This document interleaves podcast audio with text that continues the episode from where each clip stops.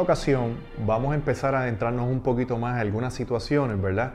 Que tenemos nosotros los empresarios. Regularmente sucede que hay ciertas cosas que necesitamos tomar control y hacer ajustes operacionales. Se nos acercan eh, empresarios, colegas, amigos, eh, eh, diciendo, Picard, no sé dónde está el dinero, tenemos una empresa con un crecimiento sostenido, pero no, no sé, algo está pasando en la operación.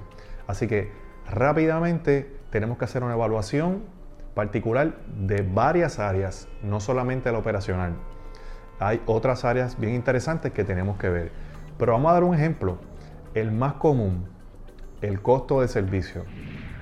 Dentro de la operación de una empresa hay un costo de servicio, lo que le llaman en inglés cost of service, ¿verdad? Así que el costo de servicio es muy importante y es algo silente, que si no estamos pendientes a él, nos come la ganancia.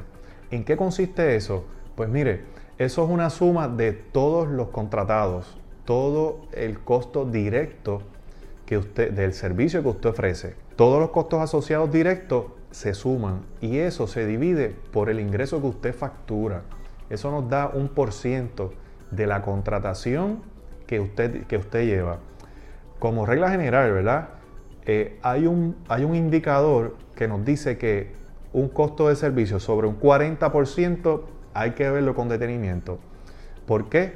Pues puede ser que la carga sea sustancial para la operación y esto redunda en, una, en, que el cash flow se vea afectado. Hay industrias de servicios que son más especializadas y necesitan subir ese costo de servicios por naturaleza. Pero, pero en términos generales, un costo de servicio por encima de 40, tenemos que estar pendientes de él.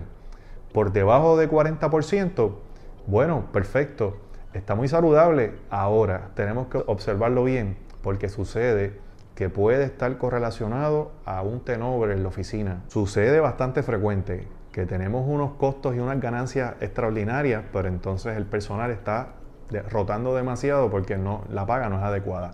Así que tenemos que tener cuidado y tener un balance, ¿no? Esto es solo uno de múltiples situaciones que tenemos nosotros los empresarios.